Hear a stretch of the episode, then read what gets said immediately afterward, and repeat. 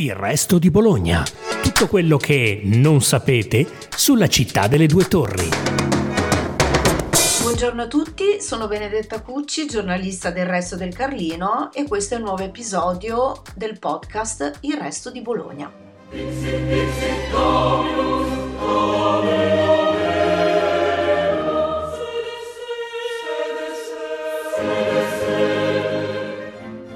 Siamo convinti che l'ossessione per il cibo sia figlia esclusiva dei primi vent'anni del 2000, forse perché c'è stato uno sdoganamento di culto della cucina e del cucinare che ha portato il mondo intero a voler diventare chef. I social hanno fatto il resto del danno dando impulso a professioni che sono diventate un must del guadagnare soldi e fama mangiando e bevendo, semplicemente scattando una foto.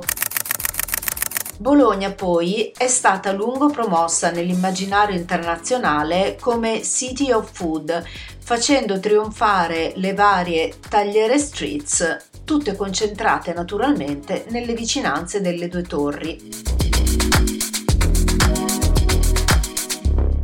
Ma ecco che ci viene in aiuto la storia e chi prima di noi si è occupato di certi temi già nel 1700 una cultura profonda e originale, mista a spirito di osservazione unico, si apre dinanzi ai nostri occhi di umani troppo legati alla contemporaneità, per accorgerci che i nostri antenati erano ancora più ossessionati di noi dal mondo del cibo, del buon mangiare e bere e delle osterie.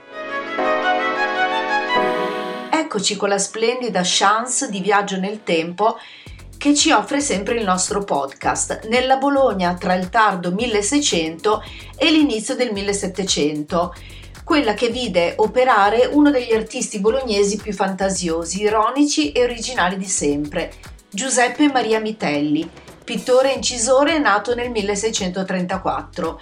Nel 1712 inventò il gioco nuovo di tutte le osterie che sono in Bologna, con le sue insegne e sue strade era come un gioco dell'oca, però con protagonista le osterie bolognesi più in voga dell'epoca, divise in 59 caselle numerate.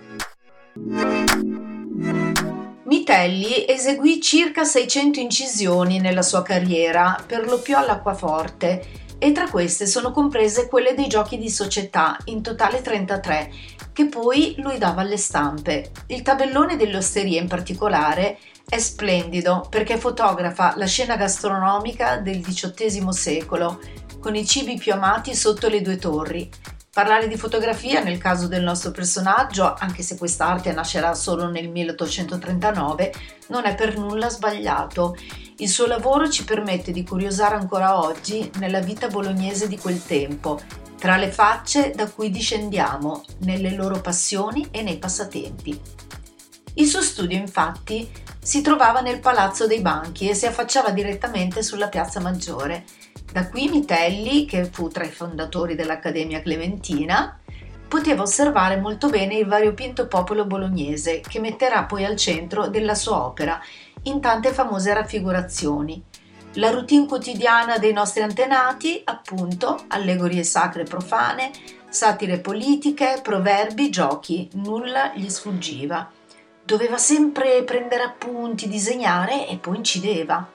Risultano preziose dal punto di vista etnografico le sue scene popolaresche, spesso accompagnate da brevi commenti o da poesie in italiano 6-700esco e qualche volta in dialetto bolognese. E sono celebri anche a livello televisivo quelle dei mesi dell'anno, usate nel fortunato programma RAI Almanacco del giorno dopo.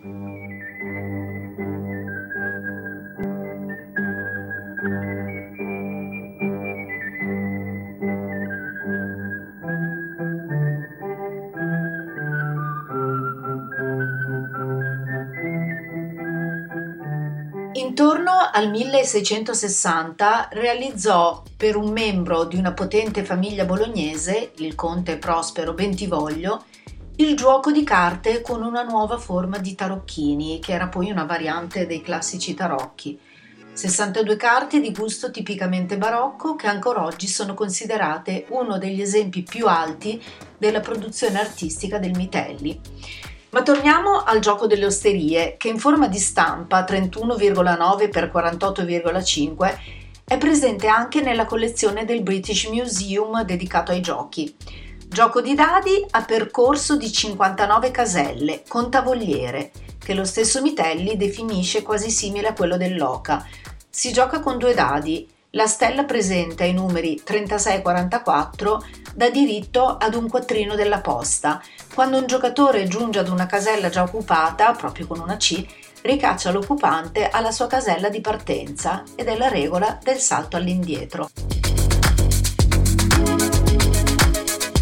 Ed ecco finalmente aprirsi le porte del regno del food settecentesco, una passeggiata nel centro di Bologna che voglio però fare insieme a uno scrittore. Si tratta di Atos Vianelli, che si è dedicato a lungo alla divulgazione della storia, dell'arte e del costume della sua città, della nostra città appunto, con numerose pubblicazioni tra cui Bologna tradizionale, Bologna tra cronaca e storia, Leggende bolognesi e Bologna in controluce. Dal 1969 al 1980 ha collaborato al quotidiano Il Resto del Carlino e ha lasciato il nostro mondo pochi mesi fa, il 20 ottobre del 2022, a 97 anni. Vianelli pubblicò nel 1973 per Tamari Editore in Bologna un volumetto che da solo è uno spaccato intrigante della vita gastronomica bolognese nei secoli. È stupendo scoprire che proprio 50 anni fa quello che lui raccontava della nostra grassa non si discostava troppo dalle cronache attuali. Magari non c'erano i blog, non c'era Instagram, ma di cucina e di fama culinaria locale si scriveva tantissimo, anche negli anni 70, ma anche negli anni 60.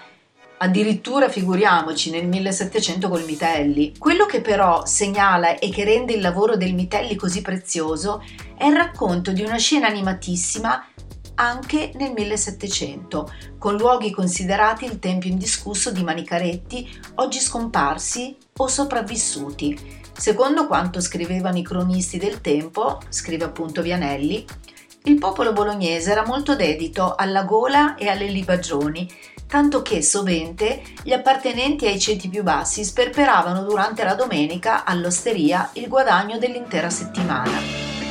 Per una lira io vendo tutti i sogni miei. Per una lira ci metto sopra. Ed ecco dove si spendevano tutto i nostri avi.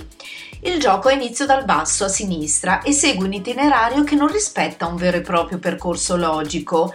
Fa notare Vianelli attraverso il tessuto urbano del centro storico. Va infatti dall'osteria del palazzo, contrassegnata dal numero 1, e nota per il buon pane e il buon vino, fino al Leon d'Oro, numero 59, che fu nel suo tempo, stando alla posizione di rilievo che gli attribuisce il Mitelli, la migliore osteria della città e in cui, come scrive nel gioco, era tutto buono. Per cui qualsiasi bolognese prima o poi sperava di poterci andare per fare una bella mangiata. Ed ecco il resto del gastroreame. C'era il sole nel stradello dei Ranocchi, dove le frittate sono buone. Si parla naturalmente dell'Osteria del Sole, ancora oggi esistente e frequentatissima, e si procede la Brenta nei Pignattari a buoni vini e qui si trovava uno dei più importanti trebbi della compagnia dei Brentadori ed era logico che vi fosse un'osteria col nome di Brenta. A quel tempo non c'erano gli influencer, ma ci sono note molto interessanti di tali Petrarca o Goethe. Al tempo andava anche il pesce. Ricordiamoci infatti che nel 1494 Giovanni Bentivogli inaugurò il porto di Bologna, zona Portalame, mediante il sistema dei canali era in grado di muovere 200.000 tonnellate di merce all'anno e 2.500 navi.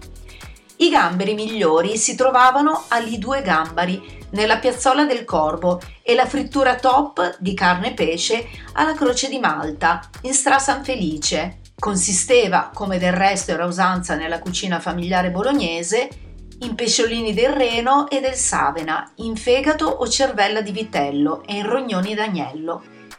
Erano già in auge ai primi del Settecento, ci ricorda Vianelli, le famose crescentine. E poi buon pesce alla nave, dal porto Naviglio, con un'insegna che raffigurava il tipico barcone fluviale per il trasporto delle merci e dei passeggeri diretta alla laguna Veneta, e poi il tarantello, la parte inferiore dell'addome del tonno, alla regina in via Calcavinà. I bolognesi mangiavano anche lo storione che veniva proposto dagli tregigli nelle calzolarie e la mortadella era già calt alla tromba in susnom, anche se si dice che nella sua preparazione andasse aggiunto un pezzetto di testicolo di toro.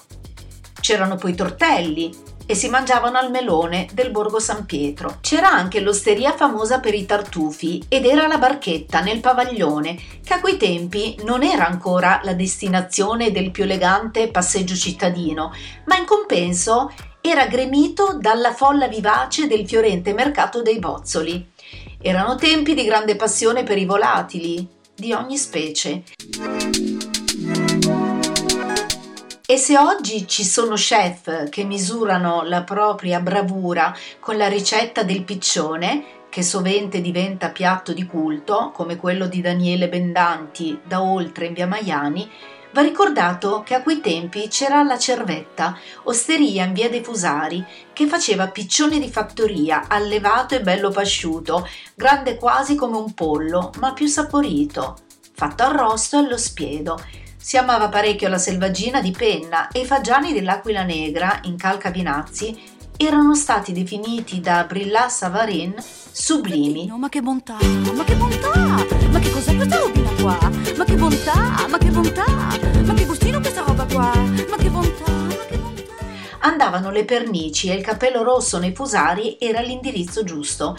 Il nome di questa osteria compare nel libro degli introiti e delle spese del 1379, un registro redatto dall'ufficio delle bollette in cui sono riportati i riferimenti dei gestori di locande e osterie di Bologna.